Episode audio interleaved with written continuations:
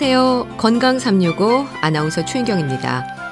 살면서 늘 좋을 수도 없지만 항상 나쁘지도 않다. 그렇죠?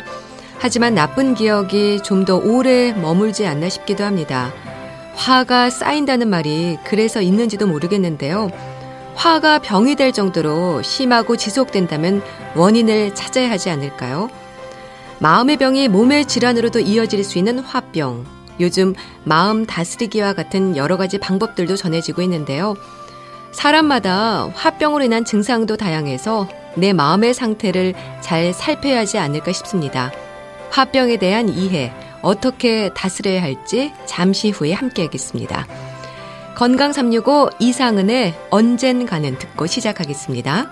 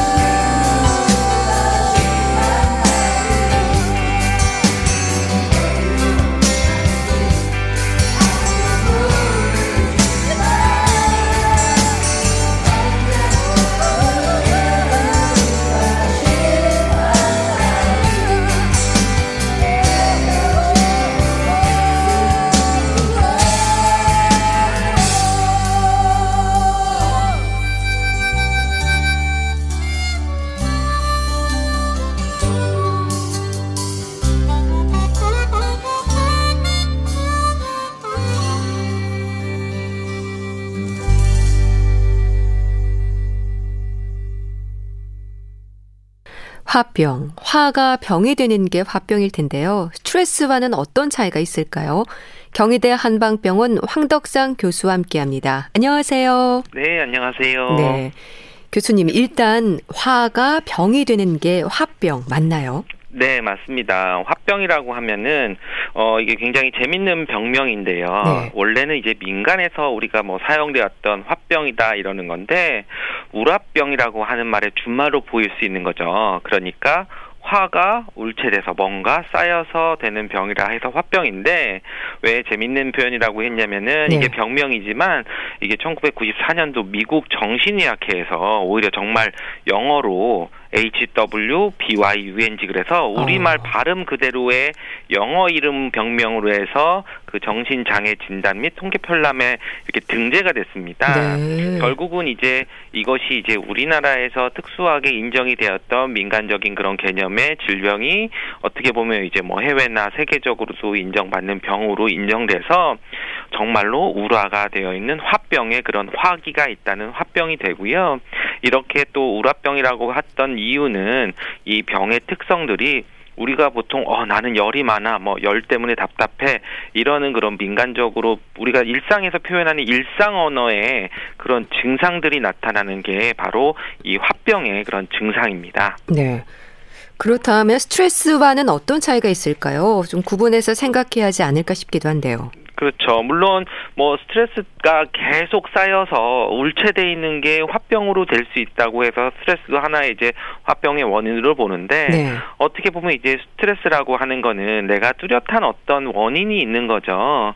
그래서 내가 지금 당장 어제 단기간에 내가 어떤 것으로 해서 뭔가 그런 자극을 받고 일이 풀리지 않고 정신적으로 뭔가 압박을 받거나 또는 그게 이제 육체적으로 나타나는 게 스트레스가 있는데 어떻게 보면 이제 스트레스는 또 항상 긍정적인 부분도 있고 부정적인 부분도 항상 같이 내포하고 있는 거거든요. 네. 뭐냐면 우리가 스트레스를 갖고 있으니까 내가 그걸로 좀 더 열심히 하고 노력을 해서 뭔가 이룰 수 있는 긍정적인 면도 있는 거고 그렇지만 이제 화병이라는 거는 이런 스트레스가 오랜 기간 동안 최소 6개월 이상 동안 계속이 지속이 되면서 뭐 꼭 한 가지 때문은 아니고 여러 가지가 이제 좀 쌓이게 되면서 그게 나타나는 것이 신체화적인 병으로 음. 나타나는 겁니다. 어떤 네. 꼭 정신적인 것뿐만 아니라 육체적으로 전혀 다른 증상들이 나타나는 것들이 화병의 그런 특징이기 때문에 어떤 시간적인 차이도 있을 수도 있고 또 어떻게 보면 이제 스트레스가 원인일 수도 있고 그런 게 이제 특징적으로 증상들로 나타나는 것을 화병이라고 해서 좀 차이가 있다고 볼 수 있습니다. 네.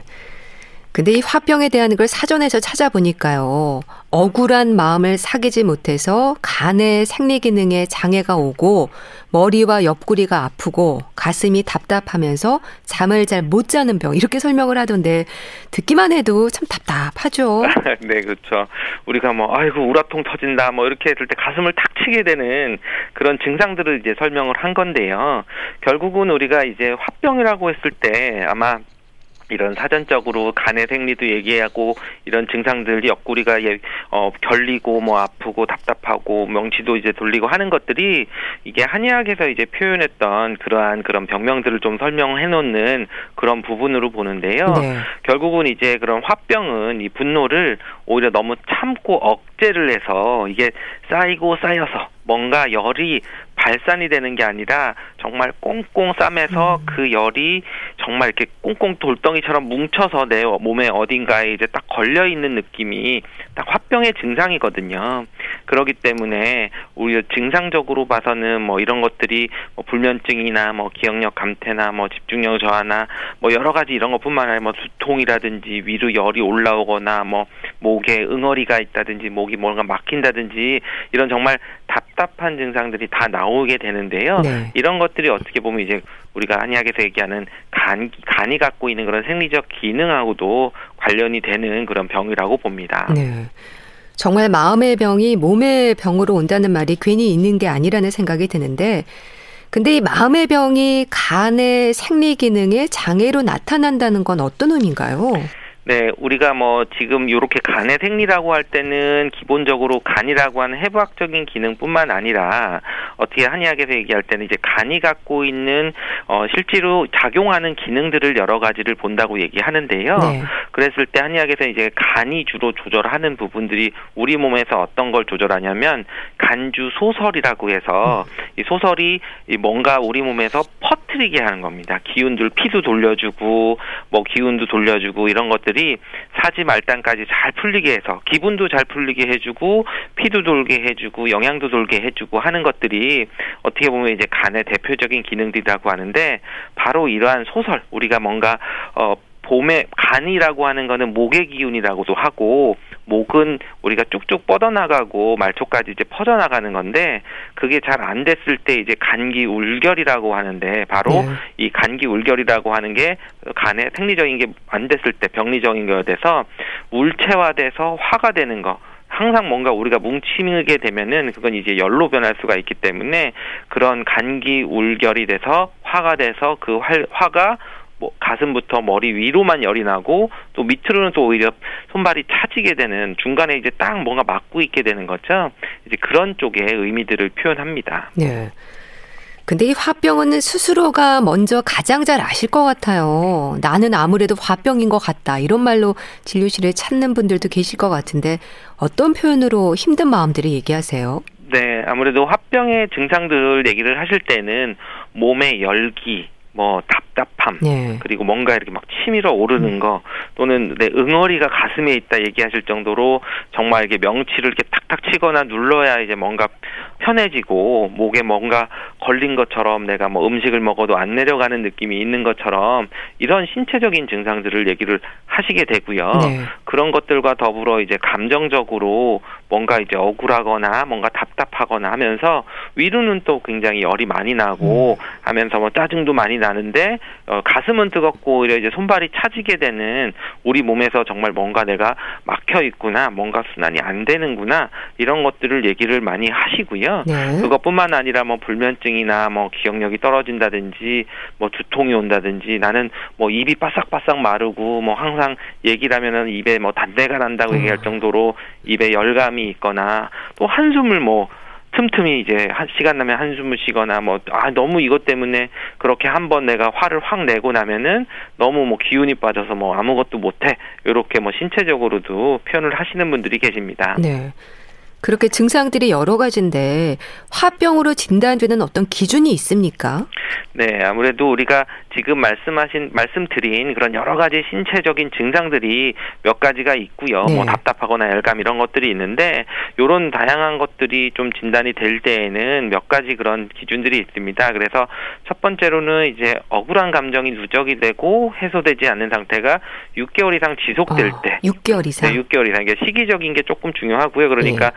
아까 다 스트레스나 이런 거 말씀드렸을 때 스트레스는 뭐 당장 내가 뭐 당장 요, 요 며칠 뭐 아니면은 뭐 내가 기억할 수 있는 정도의 뭐 짧은 그런 스트레스가 있으면은 그거 그냥 스트레스인 거고 음. 화병은 아닌 거고요. 그리고 두 번째는 이제 가슴이 답답하거나 숨이 막히는 증상, 무언가가 이렇게 치밀어 오는 증상 이것이 나타나게 되는데 위로 뭔가 치받아 오른다 이랬을 때 이것도 이제 화병의 필수 증상 중에 하나가 되고요. 그리고 우리 가슴으로 보면 우리 이제 뭐 남자들 같은 경우에 이제 그런 양쪽 젖꼭지 사이 중간 우리 명치 쪽 위에 약간 보면은 그 흉골 중간에 보면은 이렇게 누르면은 굉장히 통증이 심합니다. 네. 그래서 분명히 여기는 이제 뭐 그 수세골이 있고 밑에 이제 흉골이 있어 뼈로 되어 있는데 그 위에서부터 꾹꾹꾹 누르다가 보면은 이제 안 아프다가 음. 이제 그 가슴 중앙 정도 오면은 정말 이렇게 손도 되게 아플 정도로 이제 깜짝 놀랄 정도로 아프시거든요. 그 부위가 이제 또 누르게 됐을 때 뭐 진단 부위라고 하는 압통점이 좀 존재를 하고요. 그리고 이제 네 번째로 가슴이 답답하거나 뭔가 어, 몸이나 얼굴에 열이 확 오르거나 뭐 갑작스럽게 뭐 화가 폭발하거나 뭐 분노하거나 뭐 이런 증상들이 나타나면은 네. 그런 것들 을 이제 뭐 개수들을 좀 계산을 해서 그런 화병으로 진단하기도 합니다. 그럼 그런 기준이 되는 항목들에서 몇 가지 이상이면 화병으로 진단이 되는 건가요? 네, 보통 이제 이런 얘기를 하신 것 중에 최소한 이제 두 가지 이상이 이제 현저하게 좀 나타나야 되는데, 네. 어, 중요한 게 이제 그런 위로 필수 증상이라고 하는 가슴이 답답하거나 뭔가 치밀어 오르는 증상들이 나타나면서 이런 증상들을 좀 여러 가지 확인을 해보셔야 됩니다. 기준으로 삼는 증상들은 일반적인 증세들과는 좀 차이가 있습니까? 예를 들어서 갑자기 화를 버럭 낸다거나 뭐 그런 것들이 있을 텐데요.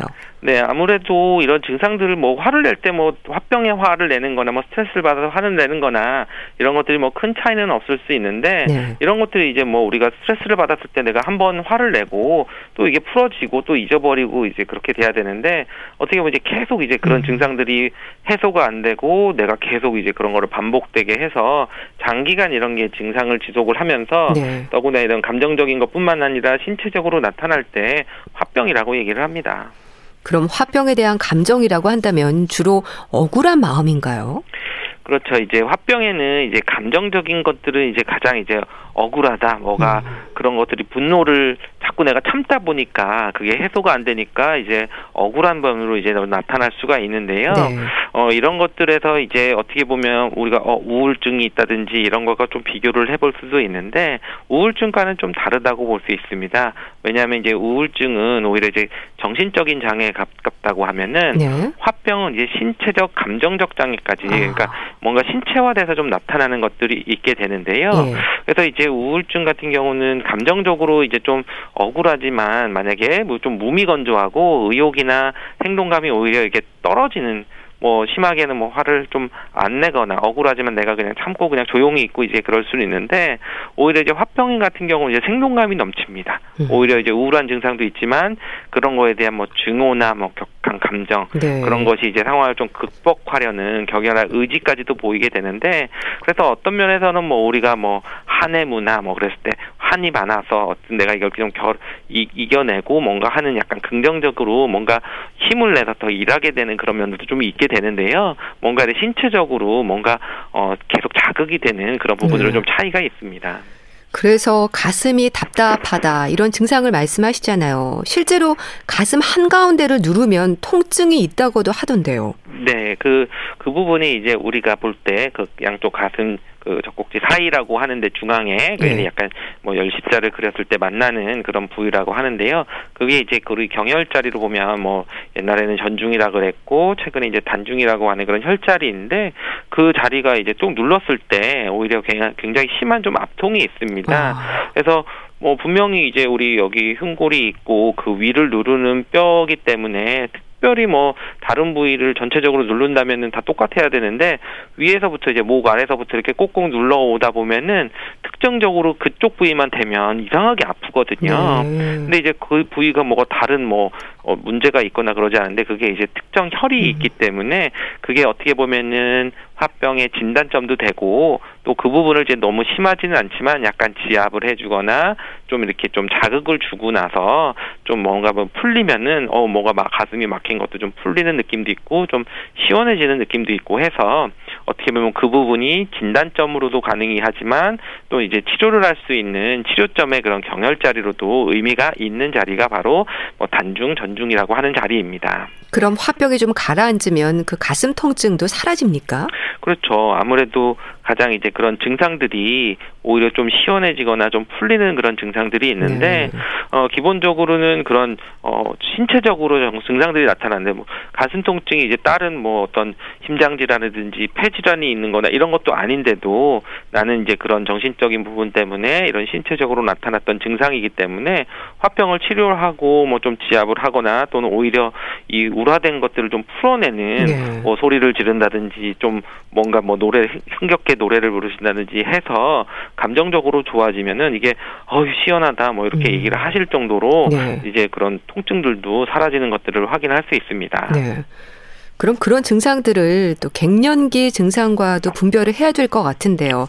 비슷한 부분들이 있지 않나요? 그렇죠.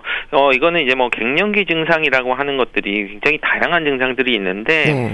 어 불과 이제 뭐 조금 예전에 몇십 년 전에 보면은 주로 갱년기 증상이 지금에서 얘기하는 증상과는 화병의 증상을 대부분 얘기를 많이 하셨죠. 아. 아무래도 시기적으로 사회적으로나 어떻게 보면 이제 그런 여성들이 조금 더 어 뭔가 이제 어, 남성에 비해서 조금 더 어떤 사회적인 분위기나 이런 것들이 좀 차별도 좀 있었고 그런 부분에서 억울한 부분이 더 많았던 부분들인 거죠. 어떤 가부장적인 그런 환경이 있다고 하면 그런 증상들로 이제 갱년기 증상의 일부로 화병이 좀 있었는데 예. 또 이제 최근에서는 어떻게 보면 이제 그런 억울한 부분이나 이런 것들은 뭐 여러 가지 면에서 좀 개선이 되고 하는 것들이 음. 있어서 갱년기 증상을 호소하실 때 최근에는 오히려 이런 화병 증상을 호소하시기보다는 예. 그냥 뭐 갑자기 체중이 많이 는다든지 아. 아니면은 뭐 내 몸에서 어떤 뭐 골다공증이나 고혈압이나 다른 질환들이나 이런 것들이 많이 오거나 네. 또는 이건 나는 뭐 이런 억울하거나 이런 것도 없는데 이유 없이 뭐 불면증이 많이 온다든지 아니면 이제 안면 홍조 증상이 나타나지만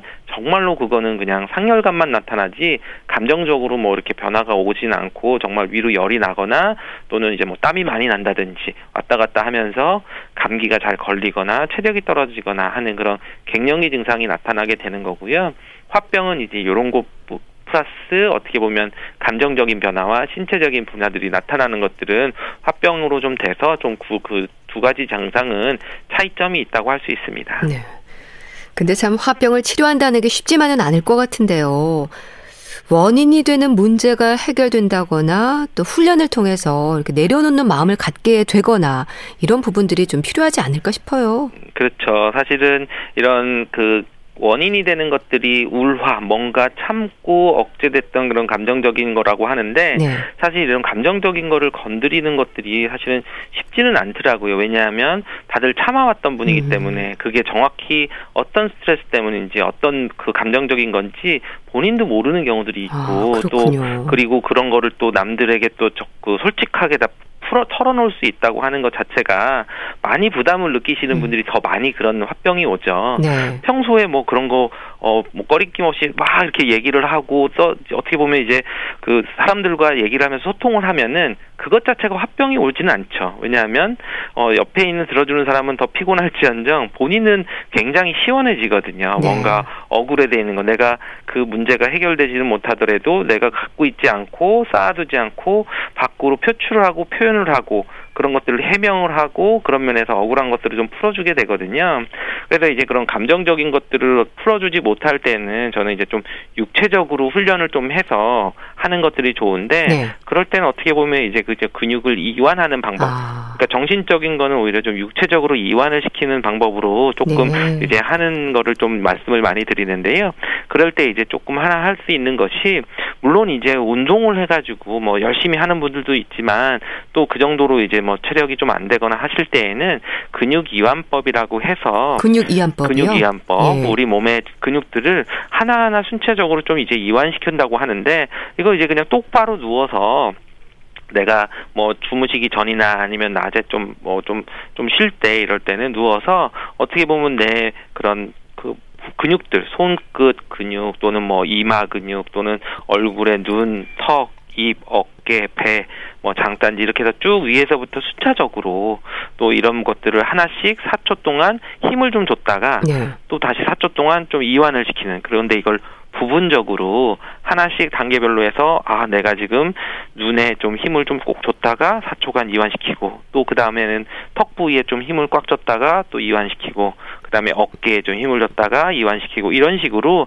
순차적으로 근육을 이완해서 전신적으로 이제 좀 근육을 이완하다 보면은 오히려 이제 내 몸에 있는 그런 그 뭉쳐져 있던 그런 부분도 좀 개선이 되고 뭔가 막혀 있던 것도 좀 풀리는 그런 느낌들을 좀 가질 수 있습니다. 네. 자, 그렇다면 치료에 있어서 침 치료가 도움이 될까요?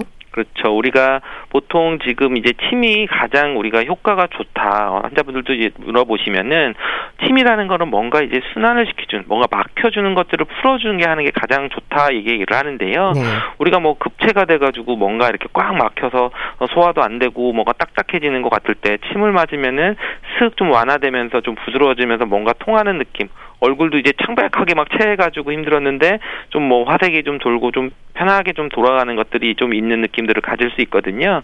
결국은 뭐 침의 여러 가지 효과 중에서 이렇게 뭔가 순환이 되는 건데 바로 이렇게 순환시키는 게 네. 화병의 그런 원인들 울체됐다고 하는 부분들을 좀 풀어줄 수 있는 그런 효과가 있습니다. 그렇기 때문에 그런 우리가 기를 순기시켜 준다고 하는데 그런 기운을 좀 어, 돌게 하고 그리고 우리 이렇게 불안하거나 초조하거나 이런 마음에 안정을 시켜주는 그런 침의 효능도 있기 때문에 그래서 이제 침을 맞으시면은 화병이 제일 좋은데 어, 침을 맞다 보면 어느 분들은 이제 침 맞는 동안 잠이 드는 경우들도 있거든요. 예. 잠깐 짧지만 많으시죠. 그래 그러면은 이게 예. 그럴 때 오히려 그런 이완 효과들도 음. 굉장히 좋기 때문에 그런 쪽에 그런 효능들을 그 이용하고 있습니다. 막힌 곳을 뚫어서 순환시켜 준다고 한다면 이 주로 어느 위치에 이런 침들을 놓는 건가요? 어 물론 이제 그런 진단 환자분들을 해서 증상이나 좀 다 다를 수 있기 때문에 좀 어 여러 가지 면을 그 고발을 해서 침도 이제 처방들이 다를 수 있는데 네. 어그 중에 이제 대표적으로 뭐 아까도 말씀드렸지만 우리가 음, 진단점도 되고 치료점도 되는 이제 가슴 중앙에 있는 그런 단중이라고 하는 자리에 뭐 살짝 이제 침을 놓을 수도 있고요. 그리고 우리 손바닥에서도 보면은 그 두 번째, 세 번째 손가락 사이에 어 이렇게 그 보면은 우리 침자리 보면 이제 노궁이라고 하는 좀 자리가 있거든요. 네. 그 노궁이라고 하는 게 우리가 노동할 때 노자와 궁궐할 때 그런 궁자가 되는데 결국은 이게 우리 몸에서 정신적이나 육체적으로 노동을 하는 부분입니다. 그래서 이게 심장의 기능을 대신해서 심신 안정을 시켜주고 스트레스를 풀어주는 자리라고 할 수 있는데 네. 이런 자리를 좀 침을 맞을 음. 수도 있고 또 이제 그 옆에 네 번째 다섯 번째 사이에 이제 소부열이라고 하는 자리도 있는데 이제 그런 자리들도 어, 너무 이제 화가 많이 나서 열을 좀 끌 때는 소부열이라고 하는 자리도 놓을 수도 있고요. 네. 그리고 이제 가장 또 백회라고 해서 우리 왜 머리 정중앙에 머리 위에 있는 그런 어, 혈자리도 있는데 이런 것들이 이제 뭐 침을 놓거나 하면은 좀 열도 내려가고 좀 안정감을 갖고 또 이제 뭐 기억력을 좀 좋게 한다든지 여러 가지 된 정신적으로 되는 문제들을 좀 풀어줄 수 있는 자리들이 있는데 이런 자리들을 또 기본으로 해서 침도 놓으면서 또 증상에 따라서 여러 가지 자리들을 좀 선택하기도 합니다. 음. 그런 침 치료 외에 탕약이 처방이 되기도 하나요? 어떤 약재들이 포함되는지 궁금합니다. 네, 뭐 치료도 결국 이제 그런 어 화병이라고 하는 거는 뭔가 순환을 시키고 내 몸에서 위로 열을 올라가는 거는 내려주고 또 어, 화병 환자들이 또 손발은 또 차고 이런 것들이 잘 안 되는 바로 수승화강이라고 그래서 어, 물은 올라가고 화를 내려주게 하는 약재들이 되는데 그래서 뭐 막혀 있는 거를 좀 뚫어주게 되는 그런 어, 효과가 있는 약재들을 쓰는데 그래서 네. 뭐 바나나 뭐 진피라고 하는 약재들은 이런 기혈이 순환되는 그런 소통들을 뚫어주는 약들이 되고 또 이제 너무 이제 화병이 오래되고 하면은 기력이 약해지고 하면은 뭐 당직 당귀나 숙주약, 맹문동과 같이 좀 약간 기운을 좀 보충을 해주는 약들도 되고 또 심리적으로 좀 안정이 되게 하는 거는 뭐 백복신이나 먼지 음. 석창포 등이나 이런 안정을 좀 시켜줄 수 있는 그런 약재들이 있는데 이런 네. 것들을 좀 정확히 변증을 해서 뭐 그렇게 처방을 할 때 좀 구성을 뭐 조절을 해서 합니다. 네. 참 나의 상태가 스트레스인지 화병으로 인한 건지 갱년기 증상인지 사실 본인이 가장 잘 알지 않을까 싶은데요. 치료를 통해서 의사에게 내 마음을 표현하는 것도 치료 효과를 높이는 데 도움이 되지 않을까 싶어요. 네, 맞습니다. 이게 우라병이라고 하는 것들은 참기 때문에 심해지는 것들이고요.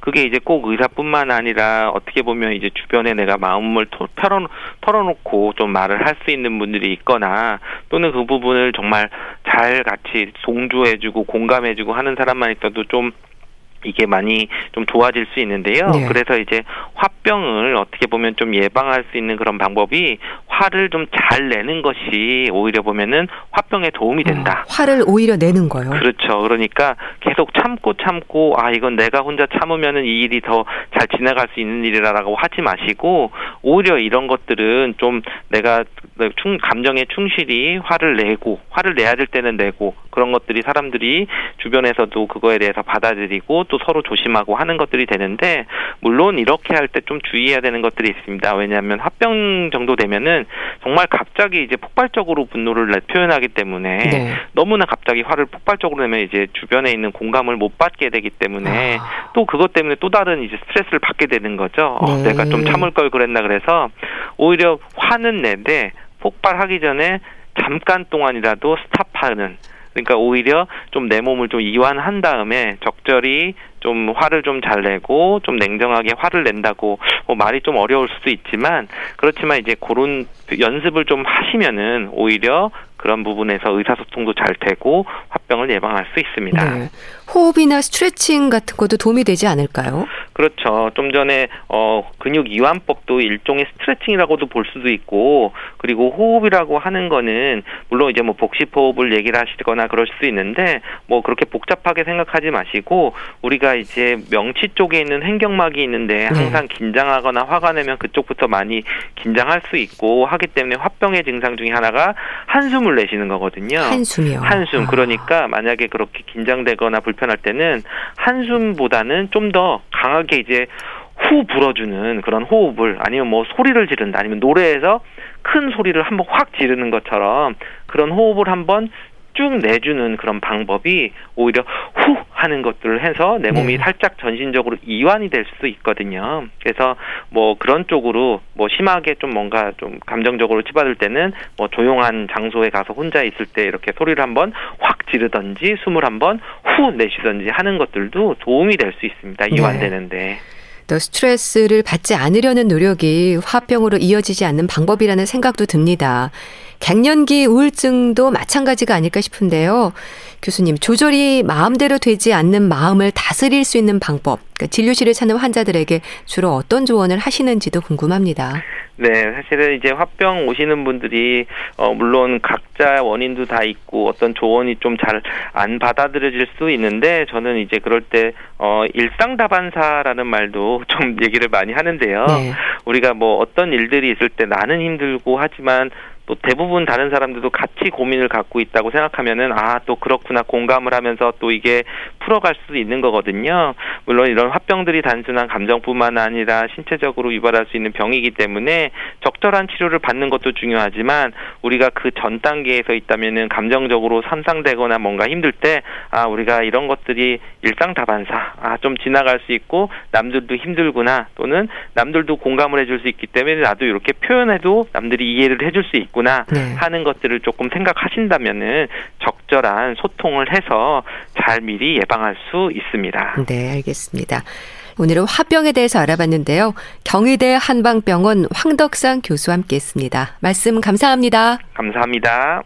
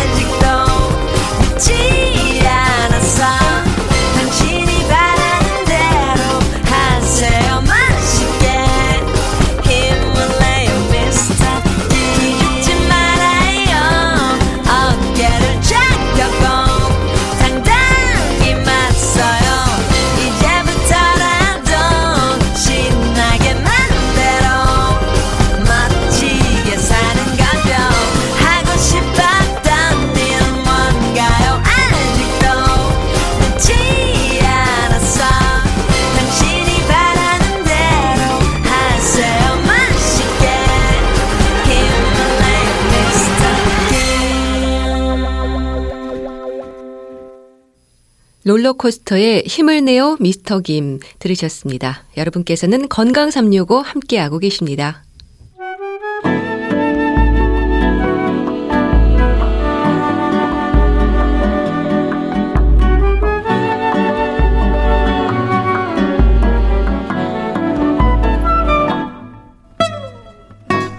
건강한 하루의 시작.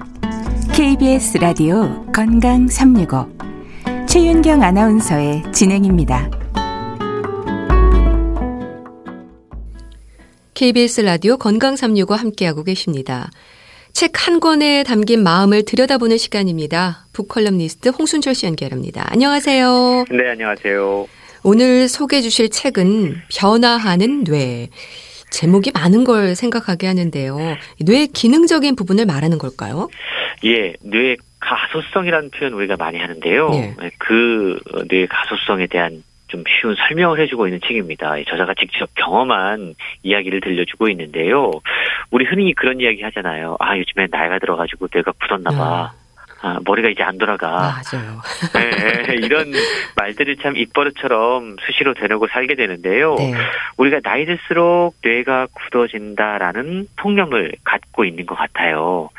하지만 이 책은 다시 한번 강조합니다. 네. 나이 든다고 뇌가 굳어지는 게 아니라 쓰지 않으면 굳어진다는 아, 쓰지 거죠. 쓰지 않으면 네. 네. 그래서 나이가 들어도 뇌를 꾸준히 쓰는 사람들은 뇌가 굳지 않는다고 그러는데요. 더구나 최근 치매가 노인성 질환이 아니라는 것이 밝혀지고 있잖아요. 중장년 치매가 증가를 하고 있습니다. 네.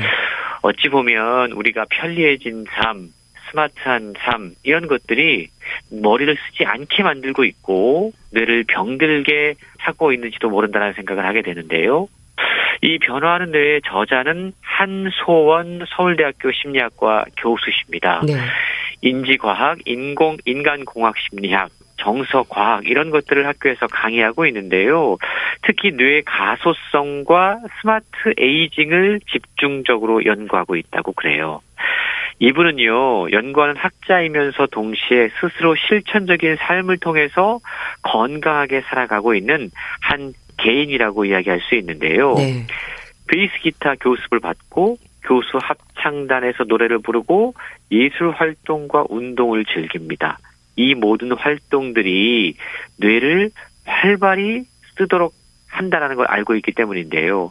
공부하고 춤추고 노래하는 삶 이것이 곧 책에서 말하고 있는 뇌 가소성의 해법 가운데 하나이기 때문입니다. 그렇다면 뇌의 가소성, 이 가소성에 대한 이해가 좀 필요할 것 같은데요. 정확히 어떤 의미인가요? 우리가 이 플라스틱 같은 재료가 열이나 외부 힘에 의해서 모양이 변하잖아요. 네. 이걸 우리가 가소성이라고 이야기하는데 이걸 뇌에도 동일하게 적용할 수 있다라는 겁니다. 네. 그걸 두고 뇌 가소성이라고 아. 부르고 있는데요. 우리의 뇌는 변화하고 예측 불허인 환경 가운데 잘 적응하면서 살아가도록 설계가 이미 돼 있다라는 거죠. 그래서 새로운 경험을 통해서 우리 뇌는 마치 숲 속에서 새로운 길을 내듯이 신경세포 간의 새로운 연결, 이거 우리가 이 전문 용어로 시냅스라고 얘기하는데 네. 이런 것들을 만들어내면서 끊임없이 변화한다는 겁니다. 그리고요, 우리 뇌는 본성상 불확실한 환경에서 더 열심히 활동하게 돼요. 아. 그러니까 너무 편안한 삶, 똑같은 삶을 살면 뇌를 쓰지 않는 거로 이어진다는 거죠. 그렇겠네요. 새로운 것을 알고자 하는 학습, 매일 반복되는 일상과는 구별되는 어떠한 취미 활동, 그리고 다양한 방식의 예체능 활동, 사회적인 교류, 낯선 타인들과의 교류, 봉사 이런 것들이 뇌의 연결망을 끊임없이 바꿔서 우리의 삶의 원동력을 만들고 우리 뇌를 건강하게 만든다라고 최근 이야기를 하고 있는데요. 네. 유난히 복잡한 영국 런던 시내를 운전하는 택시 운전사들의 뇌를 조사해 보니까 해마라는 부분이 있는데요. 이제 기억, 예, 기억과 관련된 뇌 부위입니다. 이 해마가요. 택시 운전사의 해마가 일반 사람들보다 훨씬 더 크다라는 결과가 나왔다고 아. 그래요. 그래 끊임없이 무언가를 배우고 시도하고 도전하는 이러한 학습이 뇌에 어떠한 변화를 가져오는지 보여주고 있다는 겁니다. 네. 저자가 심리학과 교수이신데요. 어, 저자의 경험이 책 속에 담겨 있다면서요? 그렇습니다. 이 책은 마치 에세이처럼 읽혀요. 예.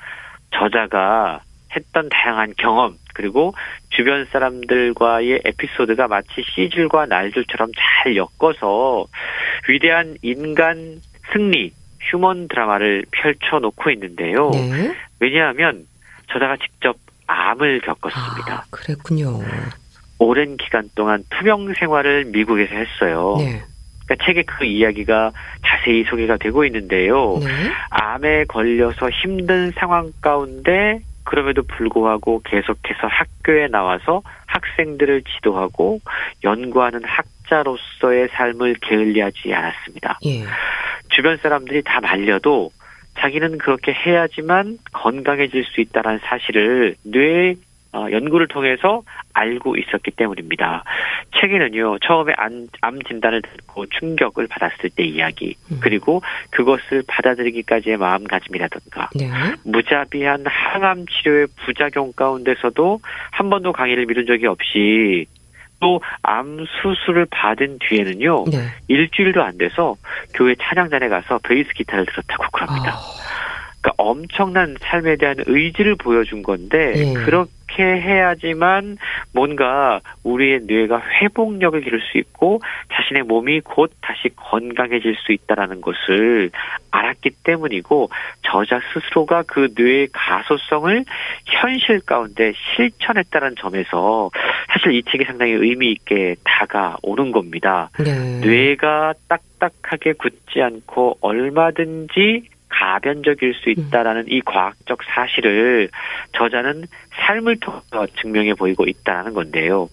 학습, 운동, 문화활동, 예술, 사회적인 관계가 뇌를 어떻게 변화시키는지 책을 통해 자세히 보여주고 있는데 네. 정말 우리 뇌의 무한한 가능성을 깨닫고 우리의 뇌와 우리의 삶의 경이로움을 느낄 수가 있습니다. 네.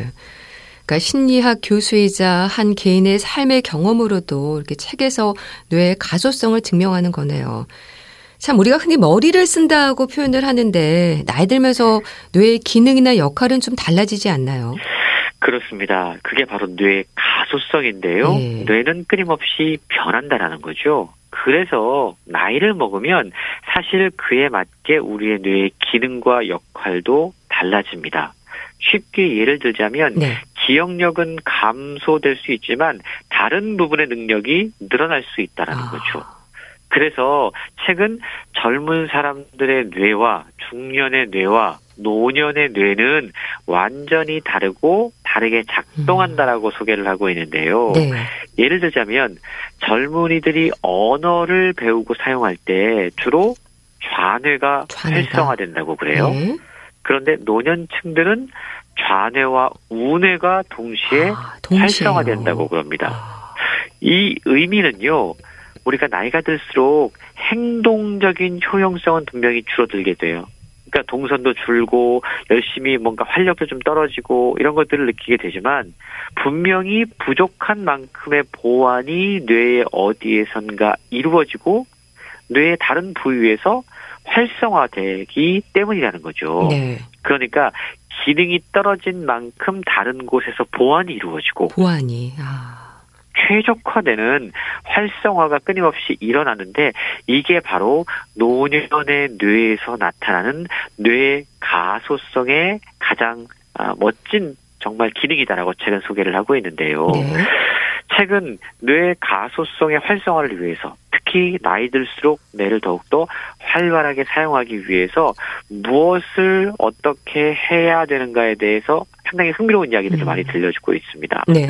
저자는요, 뇌 건강을 위해서, 그리고 인생이 풍요로워지기 위해서 자신과 비슷한 사람들보다 다른 삶의 궤적을 가진 다른 유형의 사람들을 아. 친구로 많이 둘 것을 제안하고 있습니다. 다른 유형의 사람들을요. 그렇습니다. 그러니까 똑같은 비슷한 사람들과 교류하기보다는 예. 완전히 다른 분야에 예를 들자면 뭐 학자끼리 만나더라도 뇌과학, 수학, 인문학, 뭐 다른 여러 분야의 사람들끼리 만나서 대화를 하면 훨씬 더 다양한 자극을 우리 뇌는 받게 된다라는 거죠. 네. 그리고 저자는요, 오랜 기간의 뇌 과학 연구를 통해서 인간의 뇌는 협력할 때, 그러니까 혼자 무언가를 할 때보다 누군가와 교류하고 협력할 때, 협력할 때. 이걸 보상하는 기제가 분명히 있다라는 걸 발견했다고 그럽니다. 네. 그러니까 매번 만나는 똑같은 사람이 아닌 다른 특징을 갖고 있는 다른 유형의 사람들을 친구로 많이 두고 음. 그들과 대화하고 협력하고 공존할 때 우리의 뇌는 나이 들수록 또 다른 뇌의 가소성을 활성화시켜서 더욱더 건강해질 수 있다라고 최근 설명하고 있는 겁니다. 네. 그러니까 청소년기, 청년기, 중년기, 노년기 이런 우리 삶의 주기에 따라서 뇌도 적응을 하고 또 그에 맞는 역할을 감당한다는 의미일까요? 예, 우리가 그렇게 받아들여도 좋을 것 같은데요. 책에 보면 독일 심리학자 폴 말테스의 이야기가 소개가 됩니다. 건강한 노년을 위한 전략으로 선택과 최적화, 보완, 네. 이것이 필요하다고 이야기를 하고 있는데요. 우리가 나이가 들면 누구나 좀 우울해지는 감정이 들 수가 음. 있습니다. 왜냐하면 자꾸만 한계가 느껴지거든요. 네, 그렇죠. 그럴 때마다 음. 책은요, 자신의 한계를 인정하고 정말 젊을 때처럼 모든 것을 해내려고 애쓰기보다는 네. 여러 가지 선택지 가운데 중요한 것들을 잘 선택을 하고 그 선택한 것을 최적화시키고 또 부족한 부분을 보완하는 것. 그러니까 선택과 최적화와 보완 이 세 가지 키워드를 통해서 지혜로운 나이 들매 방법을 배워야 한다라고 이야기를 하고 있는데요. 네. 우리가 젊었을 때 했던 모든 것들을 나이 들어서도 하려고 하면 이게 자신에게 오히려 스트레스 요인으로 아. 작용될 수 있고요. 네. 뇌 건강에는 오히려 도움이 되지 음. 않을 수 있다라는 그렇군요. 겁니다. 우리의 뇌가 참 신비롭게 설계되어 있다라고 책은 끊임없이 강조하고 있는데 젊을 때는요 뭔가 성취하고 싶고 뭔가 성공하고 싶은 욕망이 상당히 강해요. 그렇죠. 그래서 어떤 업적, 성공 이러한 성취 중심의 사고 방식을 갖게 됩니다. 네. 그런데 참 희한한 게 나이가 들어서 중년이 되고 노년이 되면 성취, 업적, 성공 이런 가치보다는 다른 가치에 대해서 높은 평가를 하게 됩니다. 이게 뇌가 변하기 때문인데요. 네. 저자는 나이가 들면 목표가 정서적으로 변한다. 아, 정서적으로.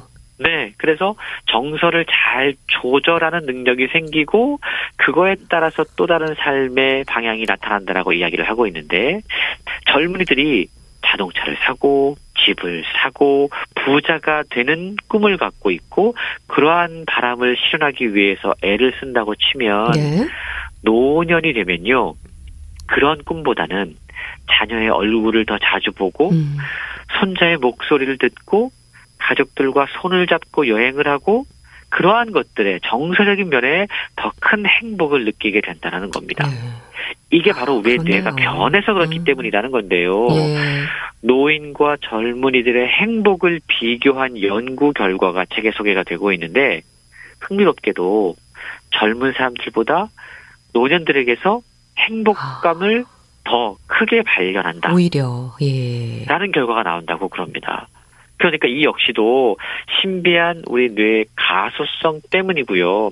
나이가 들수록 정서적인 안정감이 생기게 된다라는 놀라운 뇌의 비밀인데요. 네. 뇌의 가소성은 모든 연령대에게 모두 적용될 수 있습니다. 그런데 신비로운 게 사고로 뇌 손상을 입었다거나 혹은 선천적인 신경 이상으로 여러 가지 증후군을 앓고 있는 환자라거나 네.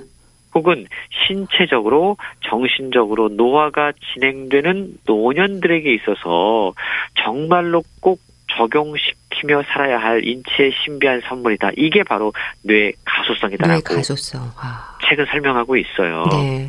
그러니까 가소성 어려운 말이 아니고요. 다시 변화하고 보완하고 제자리로 돌아올 수 있다라는 겁니다. 부족한 만큼 또다시 보완되기를 반복하는 우리 뇌의 구조적인 변화가 네.